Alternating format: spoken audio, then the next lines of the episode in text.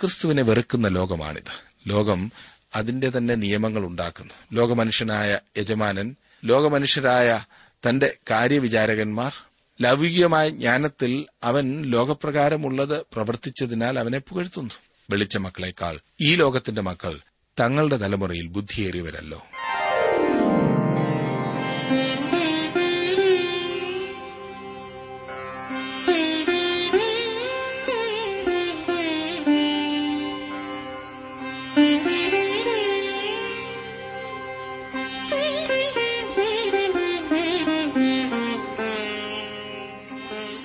T W ആറിന്റെ വേദപഠന class ആരംഭിക്കുകയാണ്. ജീവസന്ദേശം.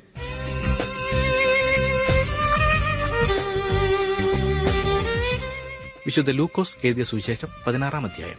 പ്രാർത്ഥനയോടെ നമുക്ക് ശ്രവിക്കാം. ബ്രദർ ജോർജ് ഫിലിപ്പ് ദൈവവചനം പഠിപ്പിക്കും.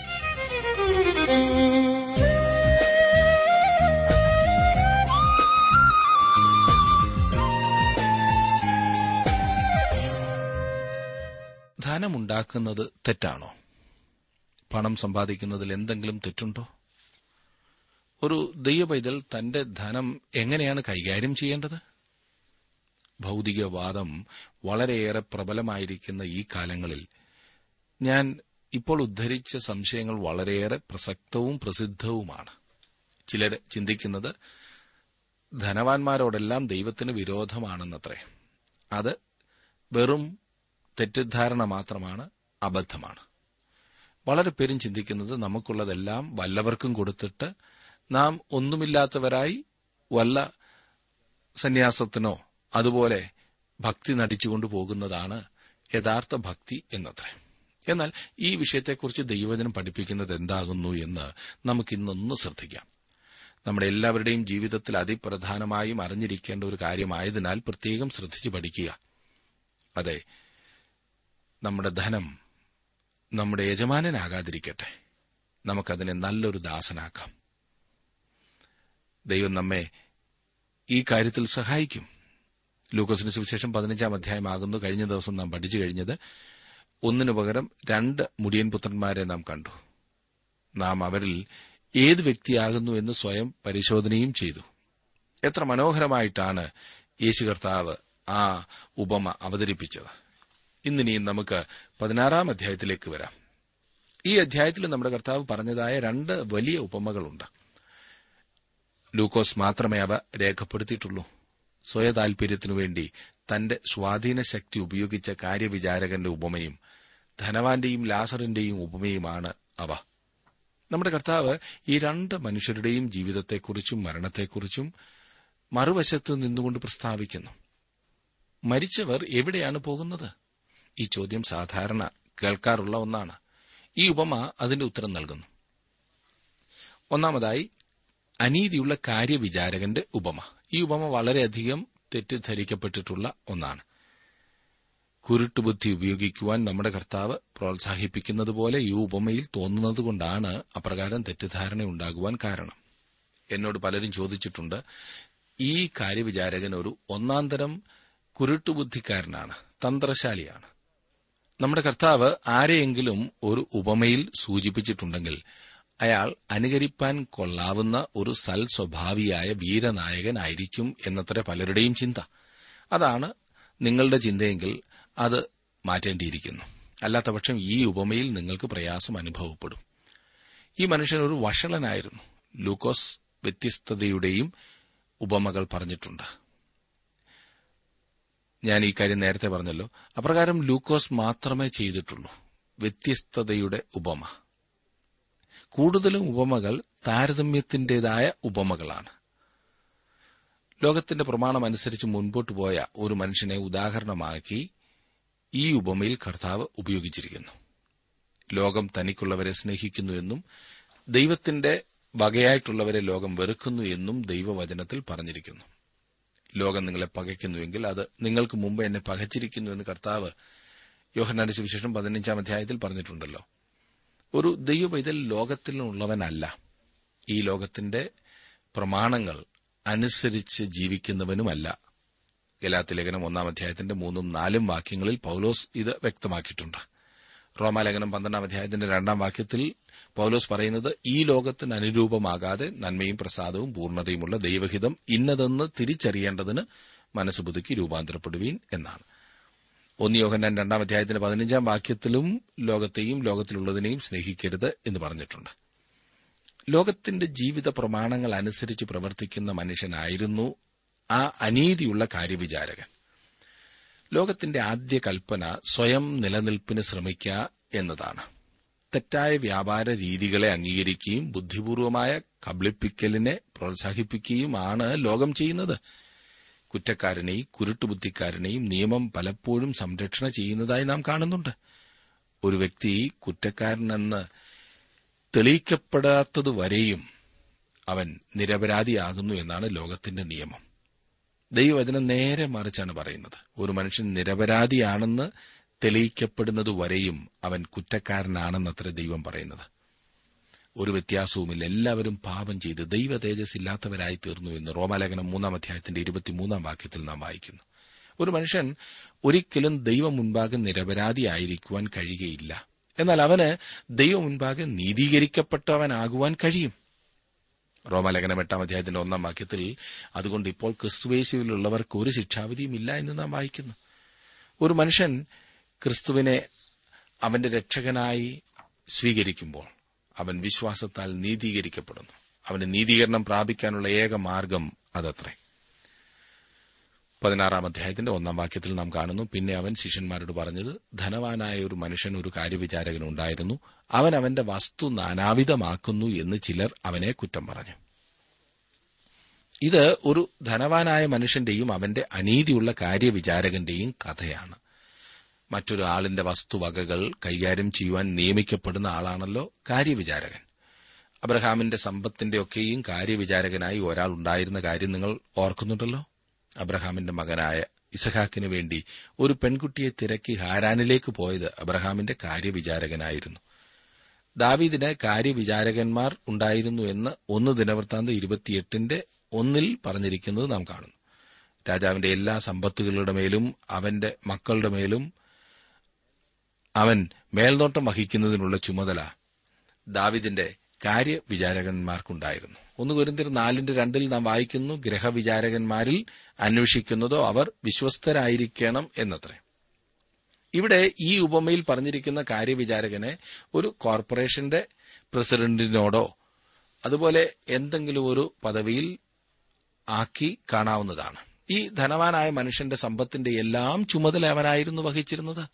അധികാര ദുർവിനിയോഗവും പണ ദുർവിനിയോഗവും അവന്റെ മേൽ ആരോപിക്കപ്പെട്ട കുറ്റങ്ങളായിരുന്നു. അനീതിയുള്ള കാര്യവിചാരകൻ അവന്റെ യജമാനന്റെ വസ്തുവകകൾ നാനാവിധമാക്കി കളഞ്ഞു എന്ന് നാം കാണുന്നു. രണ്ടാം വാക്യം. അവൻ അവനെ വിളിച്ച് നിന്നെക്കൊണ്ട് ഈ കേൾക്കുന്നതെന്ത്? നിന്റെ കാര്യവിചാരകത്വത്തിന്റെ കണക്ക് ഏൽപ്പിച്ചു തരിക. നീ ഇനി കാര്യവിചാരകനായിരിക്കാൻ പാടില്ല എന്ന് പറഞ്ഞു. ഈ മനുഷ്യന്റെ കണക്ക് ഏൽപ്പിക്കേണ്ടതായ ദിവസം വന്നു ചേർന്നു. അവൻ കണക്കുകൾ കാണിക്കണം. യജമാനന്റെ വസ്തുക്കൾ കൈകാര്യം ചെയ്യുവാനുള്ള അവകാശം അവനുണ്ടായിരുന്നതുകൊണ്ട് കണക്കുകൾ ശരിപ്പെടുത്തുന്നതിനു പകരം അവൻ ലോകത്തിന്റെ പ്രമാണത്തിനനുസരിച്ച് തന്റെ നിലനിൽപ്പിനു വേണ്ടി പ്രവർത്തിക്കുവാൻ തുടങ്ങി. മൂന്നാം വാക്യത്തിൽ എന്നാരെ കാര്യവിചാരകൻ ഞാൻ എന്തു ചെയ്യേണ്ടു? യജമാനൻ കാര്യവിചാരകത്വത്തിൽ നിന്ന് എന്നെ നീക്കുവാൻ പോകുന്നു. കിളപ്പാൻ എനിക്ക് പ്രാപ്തിയില്ല. ഇരപ്പാൻ ഞാൻ നാണിക്കുന്നു. ഈ മനുഷ്യന്റെ കൈകൾ മൃദുലമായിരുന്നു. കൂലിവേല ചെയ്യുവാൻ അവന് കഴിവില്ല എന്ന് അവൻ ചിന്തിച്ചു. എന്ന് മാത്രമല്ല ഇരപ്പാൻ അവന് ലജ്ജയുമായിരുന്നു. ഈ മനുഷ്യനെ ശ്രദ്ധിക്കുക. അവൻ പറയുന്നത് രസകരമായ കാര്യമാണ്. അവൻ ഇരപ്പാൻ നാണമാണെന്ന് പോലും. എന്നാൽ മോഷ്ടിപ്പാൻ അവൻ ഒട്ടും തന്നെ ലജ്ജയില്ലായിരുന്നു. നിർഭാഗ്യവശാൽ ഇന്നും ഇപ്രകാരമുള്ള അനേകം ആളുകളെ നമുക്ക് കാണുവാൻ കഴിയും. മാന്യന്മാരായി നടക്കുന്നുണ്ട്. പക്ഷേ തെണ്ടലിനേക്കാൾ മോശമായ മോഷണം പിടിച്ചുപറി ഇതൊക്കെയാണ് പണി. കൈക്കൂലി വാങ്ങുന്നത് പിടിച്ചുപറിയാണല്ലോ. നികുതി വെട്ടിക്കുന്നത് മോഷണമാണല്ലോ. ജോലി ചെയ്യാതെ ശമ്പളം വാങ്ങുന്നത് മോഷണമല്ലേ? നാലാം വാക്യത്തിൽ എന്നെ കാര്യവിചാരകത്വത്തിൽ നിന്നും നീക്കിയാൽ അവർ എന്നെ തങ്ങളുടെ വീടുകളിൽ ചേർത്തുകൊള്ളുവാൻ തക്കവണ്ണം ഞാൻ ചെയ്യേണ്ടത് എന്ത് എന്ന് എനിക്കറിയാം എന്ന് ഉള്ളുകൊണ്ട് പറഞ്ഞു. ഈ മനുഷ്യന് അനുതാപമുണ്ടായില്ല. തന്റെ പ്രവർത്തനത്തെക്കുറിച്ച് അവന് യാതൊരു ദുഃഖവുമില്ലായിരുന്നു. ഈ മനുഷ്യൻ ലോകത്തിന്റെ മാനദണ്ഡപ്രകാരം ബുദ്ധിമാൻ എന്ന് പറയപ്പെടുന്ന കുരുട്ടുബുദ്ധിക്കാരനായിരുന്നു. മറ്റു ജോലി ചെയ്യുവാനുള്ള പരിശീലനം അവനില്ലായിരുന്നു. ഒരുപക്ഷെ അവന്റെ പ്രായം അതിന് അവനെ അനുവദിക്കുമായിരുന്നില്ല. യാചിക്കുവാൻ അവന്റെ അഭിമാനം അവനെ അനുവദിച്ചില്ല. എന്നാൽ അവിശ്വസ്തത പ്രവർത്തിക്കുവാൻ അവന് ലജ്ജയില്ലായിരുന്നു. അഞ്ചും ആറും വാക്യങ്ങളിലേക്ക് വരുമ്പോൾ പിന്നെ അവൻ യജമാനന്റെ കടക്കാരിൽ ഓരോരുത്തരെ വരുത്തി ഒന്നാമനോട് നിന്റെ യജമാനൻ എത്ര കടംപെട്ടിരിക്കുന്നു എന്ന് ചോദിച്ചു. നൂറ് കുടം എണ്ണ എന്ന് അവൻ പറഞ്ഞു. അവൻ അവനോട് നിന്റെ കൈച്ചിട്ട് വാങ്ങി വേഗം ഇരുന്ന് അൻപത് എന്ന് എഴുതുക എന്ന് പറഞ്ഞു. നീ നിന്റെ യജമാനന് എത്ര കടംപെട്ടിരിക്കുന്നു എന്ന് കാര്യവിചാരകൻ ചോദിച്ചു. ഈ മനുഷ്യൻ അവന്റെ യജമാനന് എത്ര കടംപെട്ടിരിക്കുന്നു എന്ന് കാര്യവിചാരകൻ ചോദിച്ചപ്പോൾ ഈ മനുഷ്യൻ അവന്റെ യജമാനന് നൂറ് കുടം എണ്ണ കടംപെട്ടിരിക്കുന്നു എന്ന് കേൾക്കുവാനിടയായി. ഈ കാര്യവിചാരകൻ അവന്റെ കടം പകുതിയായി കൊടുത്തു. അവൻ യഥാർത്ഥത്തിൽ കടംപെട്ടിരിക്കുന്നതിന്റെ പകുതി കൊടുത്താൽ മതി ഇനി ഏഴാം വാക്യത്തിൽ അതിന്റെ ശേഷം മറ്റൊരുത്തിനോട് നീ എത്ര കടംപെട്ടിരിക്കുന്നു? എന്ന് ചോദിച്ചു. അവൻ പറഞ്ഞു നൂറ് വര ഗോതമ്പ് എന്ന്. അവനോടും അങ്ങനെ തന്നെ ചെയ്തു. എട്ടാം വാക്യത്തിൽ ഈ അനീതിയുള്ള കാര്യവിചാരകൻ ബുദ്ധിയോടെ പ്രവർത്തിച്ചതുകൊണ്ട് യജമാൻ അവനെ പുകഴ്ത്തി. വെളിച്ച മക്കളെക്കാൾ ഈ ലോകത്തിന്റെ മക്കൾ തങ്ങളുടെ തലമുറയിൽ ബുദ്ധിയേറിയവരല്ലോ. ഇത് ഞെട്ടിപ്പിക്കുന്ന ഒരു പ്രസ്താവനയാണ്. ആരാണിത് പറഞ്ഞത്? കാര്യവിചാരകന്റെ യജമാനൻ. അതായത് അവനെ ജോലിക്കാക്കിയ ധനവാനായ മനുഷ്യൻ. തന്റെ അനീതിയുള്ള കാര്യവിചാരകൻ ഉപയോഗിച്ചതുപോലെയുള്ള മാർഗത്തിൽ കൂടിയായിരിക്കാം ഈ മനുഷ്യനും തന്റെ സമ്പത്ത് വർദ്ധിപ്പിച്ചത്. അവൻ ബുദ്ധിയോടെ പ്രവർത്തിച്ചു എന്നാണ് അയാൾ പറയുന്നത്. ഏത് വിധത്തിലാണ് അവൻ ബുദ്ധിപൂർവം പ്രവർത്തിച്ചത്? ലോകത്തിന്റെ പ്രമാണങ്ങൾക്കനുസരിച്ച് അവൻ ബുദ്ധിയോടെ പ്രവർത്തിച്ചു. ക്രിസ്തുവിനെ വെറുക്കുന്ന ലോകമാണിത്. ലോകം അതിന്റെ തന്നെ നിയമങ്ങൾ ഉണ്ടാക്കുന്നു. ലോകമനുഷ്യനായ യജമാനൻ ലോകമനുഷ്യരായ തന്റെ കാര്യവിചാരകന്മാർ ലൗകികമായ ജ്ഞാനത്തിൽ അവൻ ലോകപ്രകാരമുള്ളത് പ്രവർത്തിച്ചതിനാൽ അവനെ പുകഴ്ത്തുന്നു. വെളിച്ച മക്കളെക്കാൾ ഈ ലോകത്തിന്റെ മക്കൾ തങ്ങളുടെ തലമുറയിൽ ബുദ്ധിയേറിയവരല്ലോ. യേശുക്രിസ്തു ഇത് പറയുമ്പോൾ നാം പ്രത്യേകം ഓർക്കണം. ഇക്കാലത്ത് വെളിച്ച മക്കളെക്കാൾ ബുദ്ധിയോടെ തങ്ങളുടെ പണം കൈകാര്യം ചെയ്യുന്ന ആളുകളാകുന്നു ഈ ലോകത്തിന്റെ മക്കൾ എന്നാണ് കർത്താവ് ഉദ്ദേശിച്ചത്. ഒൻപതാം വാക്യം അനീതിയുള്ള മാമോനെ കൊണ്ട് നിങ്ങൾക്ക് സ്നേഹിതന്മാരെ ഉണ്ടാക്കിക്കൊള്ളുവീൻ എന്ന് ഞാൻ നിങ്ങളോട് പറയുന്നു. അതില്ലാതെയാകുമ്പോൾ അവൻ നിത്യകൂടാരങ്ങളിൽ നിങ്ങളെ ചേർത്തുകൊള്ളുവാൻ ഇടയാകും. ഏറ്റവും അപ്രതീക്ഷിതവും ഞെട്ടലുളവാക്കുന്നതുമായ ഒരു പ്രസ്താവന ഒരു വിശ്വാസിക്ക് അനീതിയുള്ള മാമോനോടുള്ള ബന്ധത്തെ കുറിക്കുന്നതാണ്. അനീതിയുള്ള മാമോൻ എന്താണ്? അത് ധനം അഥവാ പണമാണ്. പണം അതിൽ തന്നെ തെറ്റായ കാര്യമല്ല സാൻമാർഗികതയുടെ പരിധിക്കപ്പുറത്തുള്ള ഒന്നാണ്. പണത്തോടുള്ള സ്നേഹമാണ് സകല ദോഷത്തിന്റെയും മൂലകാരണമായിരിക്കുന്നത്. വിശ്വാസികൾക്ക് പണം ആത്മീകമായിരിക്കേണ്ടതാണ്. നാം സ്വർഗത്തിൽ നിക്ഷേപങ്ങളെ സ്വരൂപിക്കേണ്ടതാണെന്ന് നമ്മുടെ കർത്താവ് പറഞ്ഞു. നമ്മുടെ പണം ഉപയോഗിക്കുന്നതിൽ നാം ബുദ്ധിപൂർവം പ്രവർത്തിക്കേണ്ടതാണ്. അങ്ങനെയെങ്കിൽ നാം നമ്മുടെ ജീവിതാന്ത്യത്തിൽ എത്തിച്ചേരുമ്പോൾ സ്വർഗത്തിലേക്ക് സ്വാഗതം ചെയ്യപ്പെടും. പത്ത് മുതൽ പന്ത്രണ്ട് വരെയുള്ള വാക്യങ്ങളിലേക്ക് നാം വരുമ്പോൾ അവിടെ പറയുന്നത് നാം വസ്തുസംബന്ധമായ കാര്യങ്ങളുടെ കാര്യവിചാരകന്മാരാണ്. വിശ്വാസികൾ എന്ന നിലയിൽ നാം ഒന്നിന്റെയും അവകാശികളല്ല എന്നാണ്. ദൈവത്തിന്റെ വസ്തുവക എപ്രകാരം നാം ഉപയോഗിക്കുന്നു എന്നതിന് നാം ദൈവത്തോട് കണക്ക് ബോധിപ്പിക്കേണ്ടവരാണ്. തങ്ങളുടെ കാര്യവിചാര പ്രവർത്തനത്തിൽ ഈ ലോകത്തിന്റെ മക്കൾ വെളിച്ച മക്കളെക്കാൾ ബുദ്ധിമാന്മാരാണെന്ന് അവൻ പറയുന്നു. അനീതിയുള്ള മാമോനായ പണത്തെ കൈകാര്യം ചെയ്യുന്നതിൽ ഇന്ന് എത്ര വിശ്വാസികൾ ബുദ്ധിമാന്മാരാണ്. അവർ അത് ആത്മീയ ധനം സമ്പാദിക്കുന്നതിന് ഉപയോഗിക്കുന്നുണ്ടോ? ദൈവം താങ്കൾക്ക് നൽകുന്ന വസ്തുമയമായ സമ്പത്ത് ദുരുപയോഗം ചെയ്യുന്നതിന് നിങ്ങൾ ദൈവത്തോട് കണക്ക് ബോധിപ്പിക്കേണ്ടവരാകുന്നു എന്ന കാര്യം മറക്കരുത്. വിശ്വാസികൾ തങ്ങളുടെ പണം ചെലവഴിക്കുന്നതിൽ എന്തോ പാകപ്പിഴകളുണ്ട്.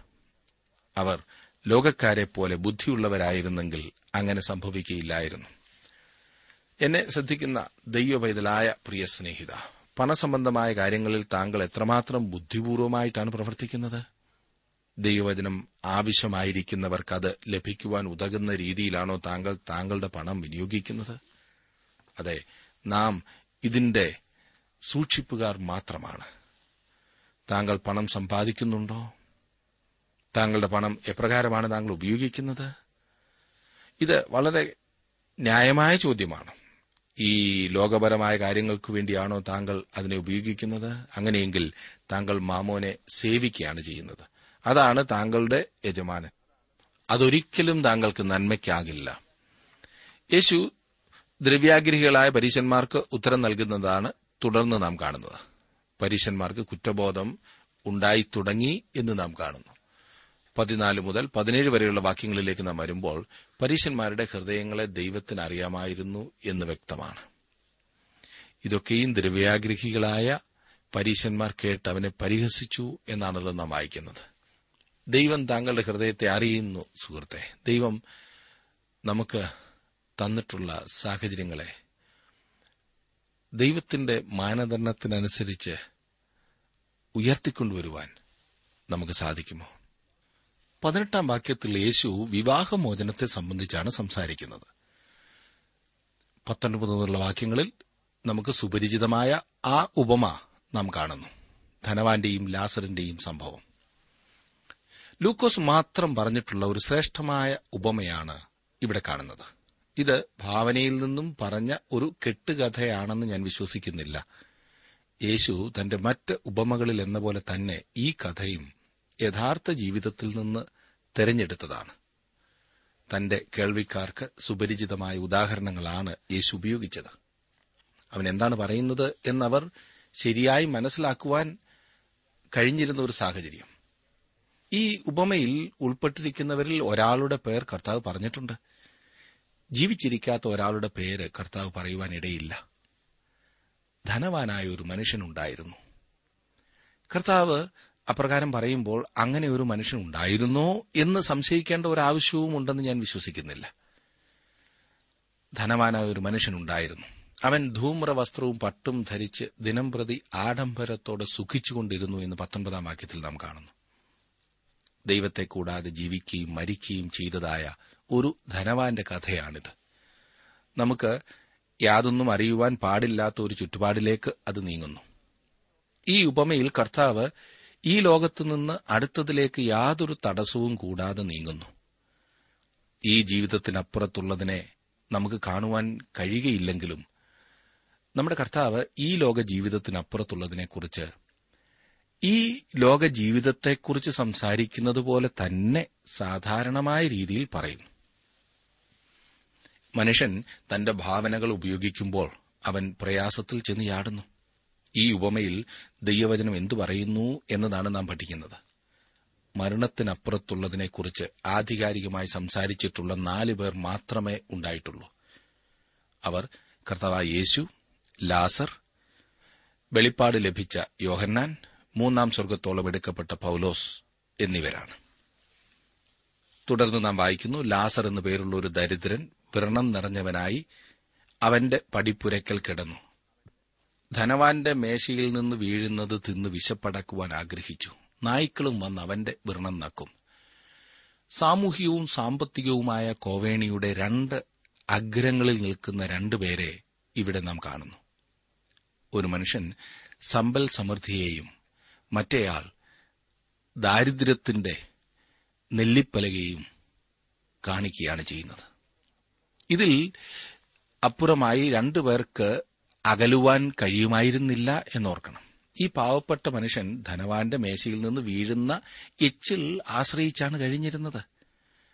ധനവാന്റെ മേശയെങ്കിൽ ഇരിക്കാൻ അവനെ ഒരിക്കലും ക്ഷണിച്ചിരുന്നില്ല. അവൻ അകലെ ആ വൃത്തികെട്ട സ്ഥലത്തിരിക്കേണ്ടിയിരുന്നു. നായ്ക്കൾ വന്ന് അവന്റെ വ്രണങ്ങൾ നക്കി. ചുരുങ്ങിയ വാക്കുകളിൽ നമ്മുടെ കർത്താവ് ഈ മനുഷ്യന്റെ ഭയങ്കരവും നിരാശാജനകവുമായ ആ അവസ്ഥയെ ചിത്രീകരിക്കുന്നു. നിങ്ങൾ ആ പട്ടണത്തിൽ പാർത്തിരുന്നുവെങ്കിൽ കീറത്തുണി ഉടുത്തിരുന്ന പാവം ലാസറിന് ആത്മീയമായ വിവേചനമോ ആത്മീയ ധനമോ ഉണ്ടെന്ന് തോന്നുമായിരുന്നില്ല. അവൻ ഒരു ആത്മീയനാണെന്ന് തന്നെ താങ്കൾ പറയില്ല. യാതൊരു ആശയ്ക്കും വഴിയില്ലാത്തവനായി നാം അവനെ തള്ളിക്കളയുമായിരുന്നു. എന്നത്ര ഞാൻ വിചാരിക്കുന്നത്. ഇന്നത്തെ സമൃദ്ധിയുടെ സുവിശേഷം പ്രസംഗിക്കുന്നവർ ഒരിക്കലും ലാസറിനെ കൊണ്ടുപോയി ഒരു സാക്ഷി പറയിപ്പിക്കുമായിരുന്നില്ല. നേരെ മറിച്ച് ആ ധനവാനാകട്ടെ അയാളുടെ പേരിൽ അനേകം കെട്ടിടങ്ങളും ഒരു വലിയ പള്ളിയും ഒരു സ്കൂളും ഒരു വലിയ മിഷണറി സ്ഥാപനവും എല്ലാം തുറന്നിരുന്നു. എന്നാൽ ഈ രണ്ടുപേർ തമ്മിലുള്ള വ്യത്യാസം നോക്കിക്കേ. ഇവർ ജീവിച്ചിരുന്ന പട്ടണത്തിൽ ഈ ധനവാന് നല്ല മതിപ്പുണ്ടായിരുന്നു. പട്ടണത്തിലെ ആളുകൾക്ക് കാണുവാൻ കഴിയുമായിരുന്നത് ധനവാനായ മനുഷ്യന്റെ ബാഹ്യമായ ജീവിത നിലയും നായ്ക്കൾ വ്രണം നക്കിക്കൊണ്ടിരുന്ന ഭിക്ഷക്കാരനെയും മാത്രമായിരുന്നു. അമിതമായ സമ്പത്തിന്റെയും അതേസമയം തന്നെ ദാരിദ്ര്യത്തിന്റെയും ചിത്രമാണ് ഇവിടെ നമുക്ക് ലഭിക്കുന്നത്. ഇതിൽ പരം വ്യത്യാസം രണ്ടുപേർക്കുണ്ടാകുവാൻ ഒരിക്കലും സാധ്യമായിരുന്നില്ല. ഇരുപത്തിരണ്ടാം വാക്യം. ആ ദരിദ്രൻ മരിച്ചപ്പോൾ ദൂതന്മാർ അവനെ അബ്രഹാമിന്റെ മടിയിലേക്ക് കൊണ്ടുപോയി. ധനവാനും മരിച്ചു അടക്കപ്പെട്ടു. നമ്മുടെ കർത്താവ് തികച്ചും സാധാരണമായ രീതിയിൽ മരണത്തെക്കുറിച്ച് പറഞ്ഞിരിക്കുന്നത് ശ്രദ്ധിച്ചോ? യാചകൻ മരിച്ചപ്പോൾ ശവസംസ്കാരം നടന്നില്ല. അവർ അവന്റെ ശരീരമെടുത്ത് ഗഹന്ന താഴ്വരയിൽ ചപ്പുചവറുകൾ ഇട്ട് എരിക്കുന്ന സ്ഥാനത്ത് തള്ളിക്കളയുകയാണ് ചെയ്തിരുന്നത്. അവിടെയായിരുന്നു അക്കാലത്ത് അവർ ദരിദ്രരുടെ ശരീരം ഇട്ടിരുന്നത്. ആ യാചകൻ മരണമാകുന്ന വാതിലിൽ കൂടി പ്രവേശിച്ച നിമിഷം ദൈവത്തിന്റെ ദൂതന്മാർ അവന്റെ വാഹകന്മാരായി തീരുകയും അവർ അവനെ അബ്രഹാമിന്റെ മടിയിലേക്ക് കൊണ്ടുപോകുകയും ചെയ്തു. ധനവാനും മരിക്കുകയും അടക്കപ്പെടുകയും ചെയ്തു. അവന്റെ ശവസംസ്കാര ശുശ്രൂഷയിൽ പ്രസംഗകൻ അവനെ സ്വർഗത്തിലെ ഏറ്റവും ഉന്നത സ്ഥാനത്തേക്ക് ഉയർത്തി. ദൈവം ഇവനോടുകൂടി ഇല്ലായിരുന്നു എങ്കിൽ ഇത്രമാത്രം അനുഗ്രഹം സമൃദ്ധി ഇവൻ എങ്ങനെ ലഭിക്കും? ഈ സമൃദ്ധി തന്നെ അവനൊരു ദൈവമകനാകുന്നു എന്നുള്ളതിന്റെ തെളിവാകുന്നു എന്ന് ചരമപ്രസംഗം വളരെ വാചാലമായി ഓരോരുത്തരും പ്രസംഗിച്ചു. പ്രസംഗകർക്ക് ദിക്ക് തെറ്റി എന്ന് മാത്രമേയുള്ളൂ ധനവാൻ മറ്റേ വഴിക്കാണ് പോയത്. പാതാളത്തിൽ. ഇരുപത്തിമൂന്നാം വാക്യത്തിൽ നാം കാണുന്നു പാതാളത്തിൽ യാതന അനുഭവിക്കുമ്പോൾ മേലോട്ട് നോക്കി ദൂരത്തുനിന്ന് അബ്രഹാമിനെയും അവന്റെ മടിയിൽ ലാസറിനെയും കണ്ടു. ഇവിടെ രണ്ട് കാര്യങ്ങൾ ശ്രദ്ധിക്കുക. നഷ്ടപ്പെട്ടവൻ കഷ്ടത അറിയാവുന്ന ഒരു സ്ഥാനത്തേക്കാണ് പോകുന്നത്. മരണത്തിന് ശേഷം മനുഷ്യർക്ക് തമ്മിൽ തിരിച്ചറിയാൻ കഴിയുകയും ചെയ്യുന്നു. നമുക്ക് നമ്മുടെ വ്യക്തിത്വം നഷ്ടപ്പെടുകയില്ല എന്ന് ചുരുക്കം. പാതാളം എന്നതിന് ഹെയ്റ്റ്സ് എന്ന ഗ്രീക്ക് വാക്കാണ് ഉപയോഗിച്ചിരിക്കുന്നത്. അതിന്റെ അർത്ഥം അദൃശ്യമായ ലോകം എന്നാണ്. വാസ്തവത്തിൽ പാതാളം ഇതുവരെയും അതിന്റെ ഉദ്ദേശത്തിനായി തുറന്നിട്ടില്ലാത്തൊരു സ്ഥലമാണ്. വെളിപ്പാട് പുസ്തകം ഇരുപതാം അധ്യായത്തിന്റെ പത്താം വാക്യത്തിൽ എത്തുന്നത് വരെയും അതിനെക്കുറിച്ച് നാം വായിക്കുന്നില്ല. അവിടെ പറഞ്ഞിരിക്കുന്നത് പാതാളത്തിന്റെ ആദ്യത്തെ അധിവാസികൾ എതിർ ക്രിസ്തുവും കള്ളപ്രവാചകനും ആയിരിക്കുമെന്നാണ്. മരിച്ചപ്പോൾ ലാസറും ധനവാനും അദൃശ്യമായ ലോകത്തേക്ക് മരിച്ചു കടന്നുപോയവരുടെ ലോകത്തേക്ക് പോവുകയാണ് ചെയ്തത്. മരണം വേർപാടാണ്. ഒരിക്കലും അത് വിനാശമല്ല. വിലക്കപ്പെട്ട കനി തിന്നുന്ന നാളിൽ ആദാം മരിക്കുമെന്ന് പറഞ്ഞു അവൻ മരിച്ചു.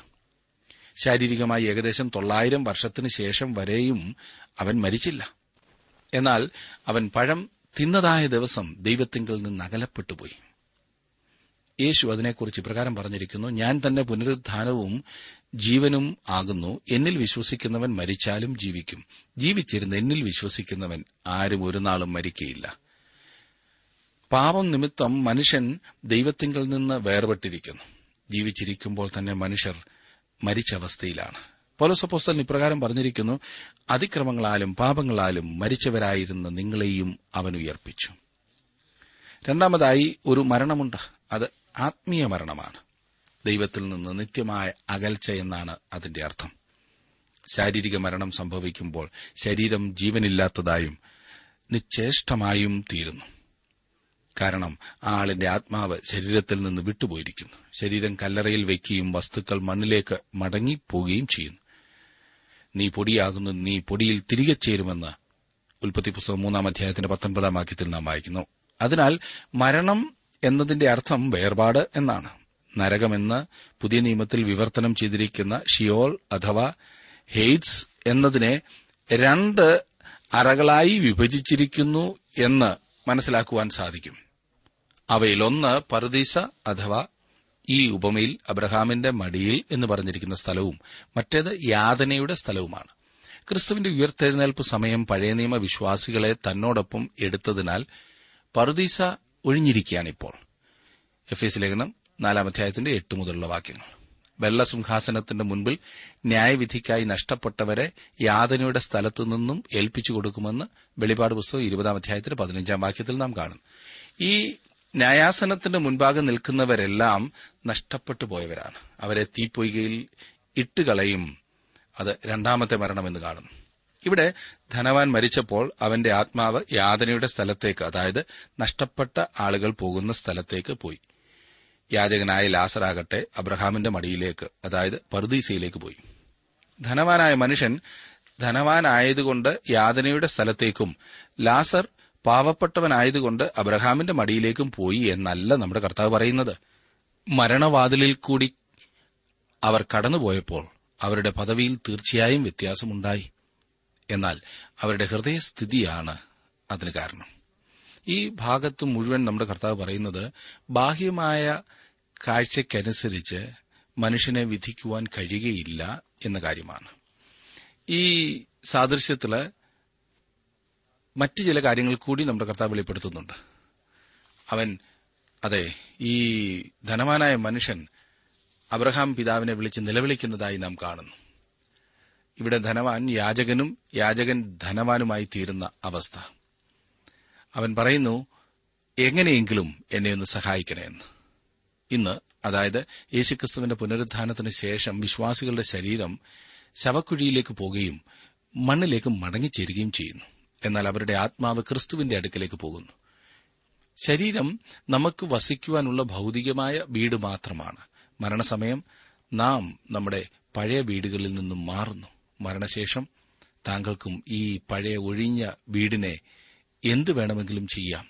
എന്നാൽ ശരീരം വിട്ടതിനു ശേഷം ആത്മാവിന് എന്ത് സംഭവിക്കുന്നു എന്നുള്ളതാണ് ഏറ്റവും പ്രധാനപ്പെട്ട കാര്യം. അത് എവിടേക്കാണ് പോകുന്നത്? അബ്രഹാം വളരെ വ്യക്തമായ മറുപടിയാണ് ഈ ധനവാനായ മനുഷ്യന് കൊടുക്കുന്നത്.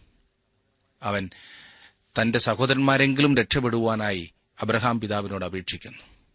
അബ്രഹാം പറയുന്നു മരിച്ചവരിൽ നിന്ന് ചിലർ തിരിച്ചു വന്ന് അവിടുത്തെ അവസ്ഥയെക്കുറിച്ച് പറഞ്ഞാൽ അനേകർ മാനസാന്തരപ്പെടുമെന്ന് ചിന്തിച്ചാൽ അത് അബദ്ധമാണ്. ഒരാൾ മരിച്ചവരിൽ നിന്ന് തിരിച്ചു വന്നിട്ടുണ്ട്. അവന്റെ പേർ യേശുക്രിസ്തു എന്നാണ്. മോശയെയും പ്രവാചകന്മാരെയും വിശ്വസിക്കാത്തതുപോലെ യേശുവിനെയും വിശ്വസിക്കാത്തതായ ഒരു കൂട്ടം ജനം. യേശുവിൽ വിശ്വസിച്ചാൽ തീർച്ചയായും യാതനയുടെ സ്ഥലത്തേക്ക് പോകേണ്ടി വരില്ല എന്നാണ് ഈ പാഠം പഠിപ്പിക്കുന്നത്.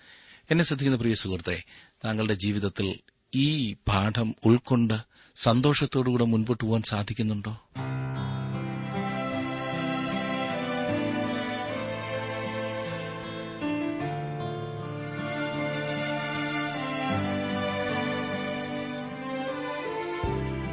ഇന്നത്തെ ജീവസന്ദേശ പഠന ക്ലാസ്സിലൂടെ ഞങ്ങളെ ശ്രദ്ധിച്ച എല്ലാ പ്രിയ ശ്രോതാക്കളോടുമുള്ള നന്ദിയെ അറിയിക്കട്ടെ.